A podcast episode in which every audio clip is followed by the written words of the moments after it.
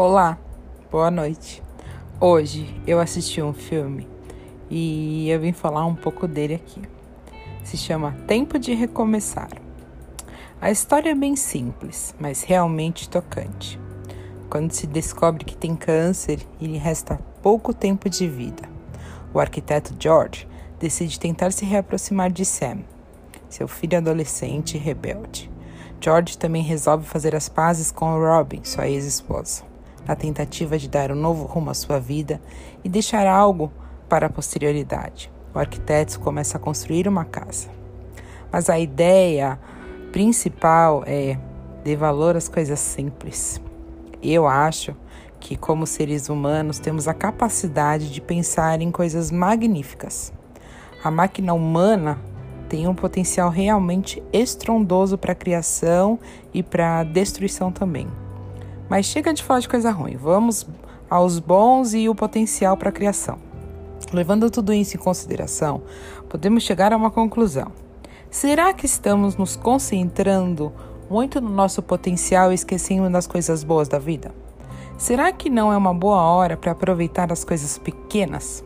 Veja bem, não estou dizendo aqui que as pessoas devem desistir de tudo e que podem fazer, mas sim que nós, todos nós, deveríamos nos alegrar pelas coisas pequenas, prestar mais atenção ao mundo em nossa volta e ver a beleza da vida, a beleza da natureza, a beleza de acordar, de respirar, de ver o sol, de ver a lua, de contemplar as coisas que acontecem no nosso dia a dia em pequenas atitudes.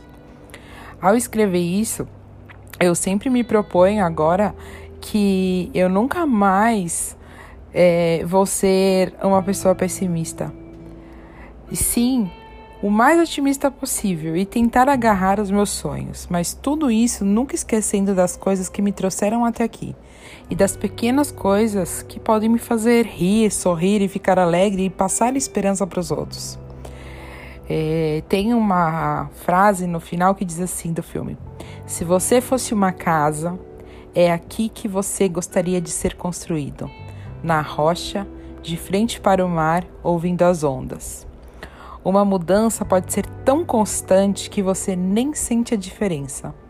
Pode ser tão lenta que você nem percebe até que mude. Ou pode simplesmente fazer de você algo diferente em um instante. Sempre pensei em minha vida como uma casa. Não precisava ser grande e nem bonita. Só precisava ser minha. E eu sempre fui o que vivi e me tornei o que deveria ser. Super tocante e super para reflexão. E um filme, olha, não sei nem em palavras o quanto emocionante ele é. Lógico, uma história um pouco clichê de um pai que quer retornar e o que não concedeu a um filho, mas ele traz a consciência de que pequenos atos no meio do filme mostra que no momento que ele estava no hospital a primeira vez sozinho, a enfermeira tocou seu rosto. E quando ela o tocou, ele levou um susto e falou: não me toca. E ela falou: por quê? Ele falou assim: faz anos que ninguém me toca. Veja isso. Veja quão importante é você ser tocado, abraçado e quanto isso faz diferença. E ontem, a Dani Muniz, minha mentora, me fez um convite super especial. E lógico que eu aceitei na hora. Montar podcasts sobre o livro do Poder da Autorresponsabilidade de Paulo Vieira, para que esses podcasts sejam compartilhados nos abrigos de meninos e meninas carentes onde ela trabalha, pois muito deles não tem acesso à internet, celulares nem tem, livros, somente um para dividir em um monte. Então, a ideia é montar os podcasts do livro para os adolescentes e os maiores e para quem quiser ouvir, para vocês também que me ouvem, passando o conhecimento desse livro e fazendo essa doação para essas pessoas tão carentes e que precisam tanto de ajuda.